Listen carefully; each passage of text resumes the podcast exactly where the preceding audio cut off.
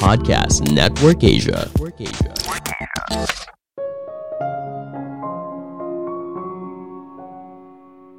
Pemimpin hebat tidak memimpin dengan kata-kata, tapi dengan aksi nyata. Halo semuanya, nama saya Michael. Selamat datang di podcast saya, Sikutu Buku.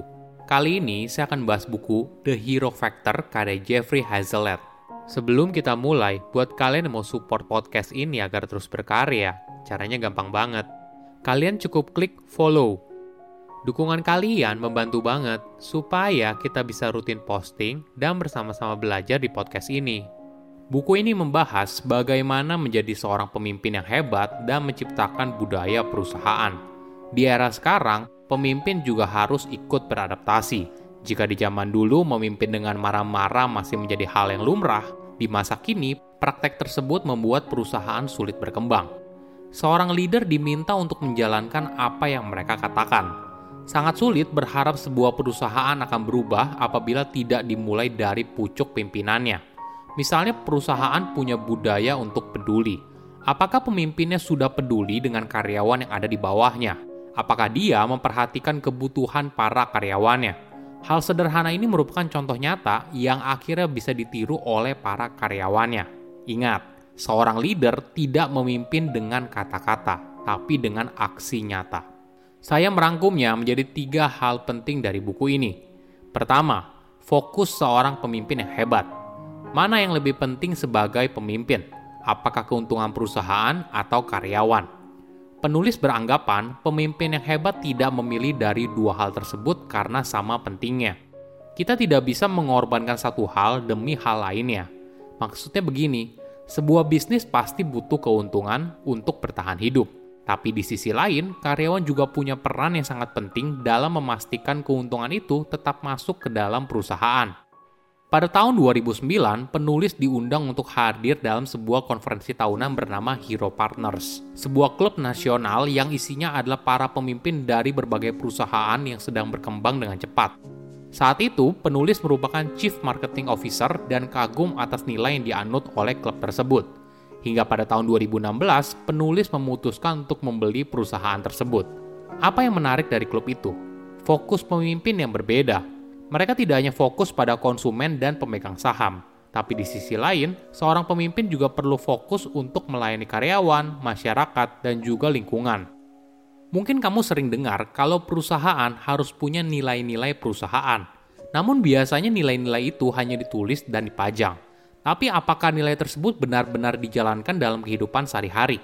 Ada sebuah contoh yang menarik.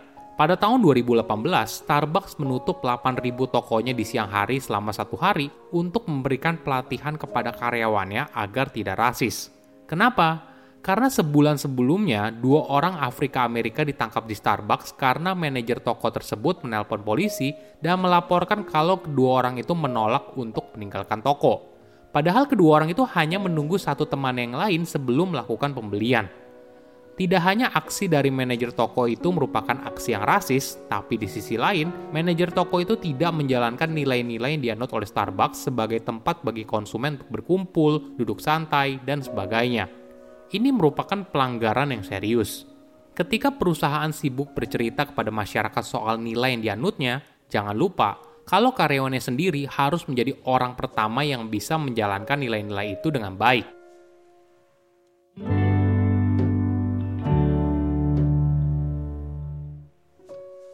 Kedua, budaya kerja perusahaan yang hebat. Untuk mengubah sesuatu, kamu tidak bisa sendirian. Apalagi untuk mencapai hal besar, kamu perlu dukungan orang yang ada di sekitar. Di dalam sebuah perusahaan atau organisasi, biasanya kita perlu membangun sebuah budaya kerja. Hal ini biasanya mengacu pada sikap dan perilaku perusahaan dan juga karyawannya. Kamu bisa melihat budaya perusahaan dari cara karyawan dalam organisasi berinteraksi satu sama lain – nilai yang mereka anut, dan keputusan yang mereka buat. Mungkin ada anggapan kalau budaya kerja yang sukses itu isinya karyawan yang bersemangat, bekerja dalam waktu yang panjang, dan punya hubungan yang baik antar sesama karyawan.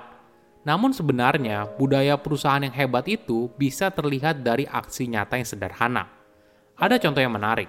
Suatu hari, penulis diundang untuk keliling kampus yang bernama High Point University, sebuah kampus yang terletak di North Carolina. Hingga tahun 2005, kampus ini kesulitan untuk menarik mahasiswa baru, mencari pendanaan, dan sebagainya. Namun semua berubah ketika pemimpin puncaknya diganti. Dalam beberapa tahun, pemimpin baru itu berhasil meningkatkan jumlah mahasiswa menjadi empat kali lipat. Dari hanya 1.450 siswa menjadi lebih dari 4.000 siswa. Ini merupakan satu dari banyak perubahan lain yang terjadi dalam kampus tersebut. Namun semua ini hanyalah pencapaian dalam bentuk angka. Hal yang paling berkesan saat kunjungan penulis ternyata jauh sederhana. Momen itu terjadi saat wakil presiden kampus berhenti sebentar untuk mengambil bungkus permen yang ada di lantai. Ketika penulis melihat seorang karyawan dengan level yang tinggi melakukan hal tersebut, penulis bukan hanya baru sadar, tapi juga merasakan langsung bagaimana budaya kerja dalam kampus tersebut.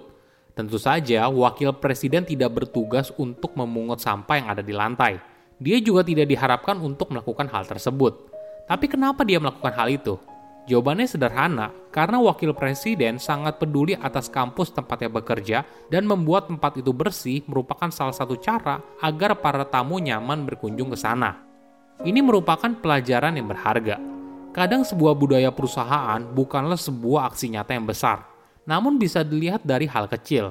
Ketika kamu datang ke sebuah perusahaan, kamu bisa melihat bagaimana interaksi antar karyawannya atau bahkan perilaku yang dilakukan oleh para pemimpin di sana sebagai gambaran dari budaya kerja perusahaan.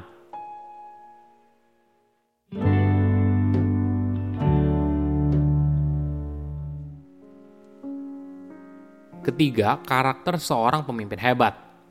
Menjadi seorang pemimpin bukanlah pekerjaan yang mudah.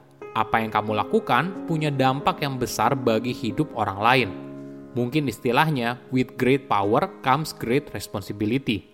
Ini yang menurut saya sering dilupakan. Banyak orang ingin karirnya naik atau jadi pebisnis yang sukses.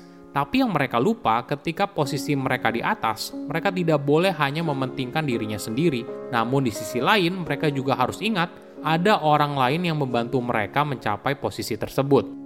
Ada sebuah kisah pemimpin yang hebat pada tahun 1989, seorang pengusaha bernama Rob Ryan mendirikan sebuah perusahaan yang menjual peralatan komunikasi bernama Ascent Communication. Tanpa disangka, dalam waktu 10 tahun, Rob berhasil menjual perusahaannya dengan angka yang fantastis, yaitu 280 triliun rupiah. Menariknya, hidup Rob tidak berubah total. Dia masih makan siang di tempat yang sama, naik mobil yang sama. Perubahan besarnya ada pada orang di sekitarnya, Rob membuat mereka jadi miliarder. Ketika Rob menjual perusahaannya, dia memastikan karyawan yang membantu perusahaan dari awal mendapat balasan yang setimpal. Rob menyisihkan 28 triliun untuk dibagikan kepada para karyawannya. Bukan hanya bagi karyawan level tinggi seperti direktur, tapi juga bagi karyawan biasa seperti sekretarisnya atau bahkan petugas pembersih di kantor. Ini adalah cara Rob membalas budi baik para karyawannya. Ingat, Posisi seorang leader tidak hanya dicapai berkat usaha kerasnya sendiri, tapi juga bantuan dari lingkungan sekitar. Fokusnya bukan pada Superman, tapi pada super team. Oke, apa kesimpulannya? Pertama, memilih antara profit dan karyawan. Pemimpin yang hebat tidak memilih dari dua hal tersebut karena sama pentingnya. Kita tidak bisa mengorbankan satu hal demi hal lainnya. Maksudnya begini, sebuah bisnis pasti butuh keuntungan untuk bertahan hidup tapi di sisi lain, karyawan juga punya peran yang sangat penting dalam memastikan keuntungan itu tetap masuk ke dalam perusahaan. Kedua, aksi nyata budaya perusahaan dari hal kecil. Kadang sebuah budaya kerja perusahaan bukanlah sebuah aksi nyata yang besar, namun bisa dilihat dari hal kecil, Ketika kamu datang ke sebuah perusahaan, kamu bisa melihat bagaimana interaksi antar karyawannya atau bahkan perilaku yang dilakukan oleh para pemimpin di sana sebagai gambaran dari budaya kerja perusahaan. Ketiga, menjadi pemimpin yang hebat. Banyak orang ingin karirnya naik atau jadi pebisnis yang sukses.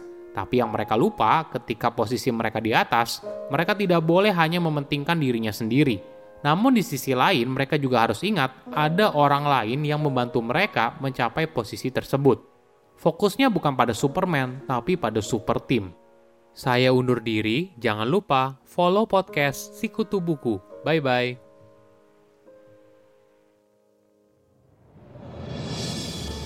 Halo teman-teman, gimana podcast tadi?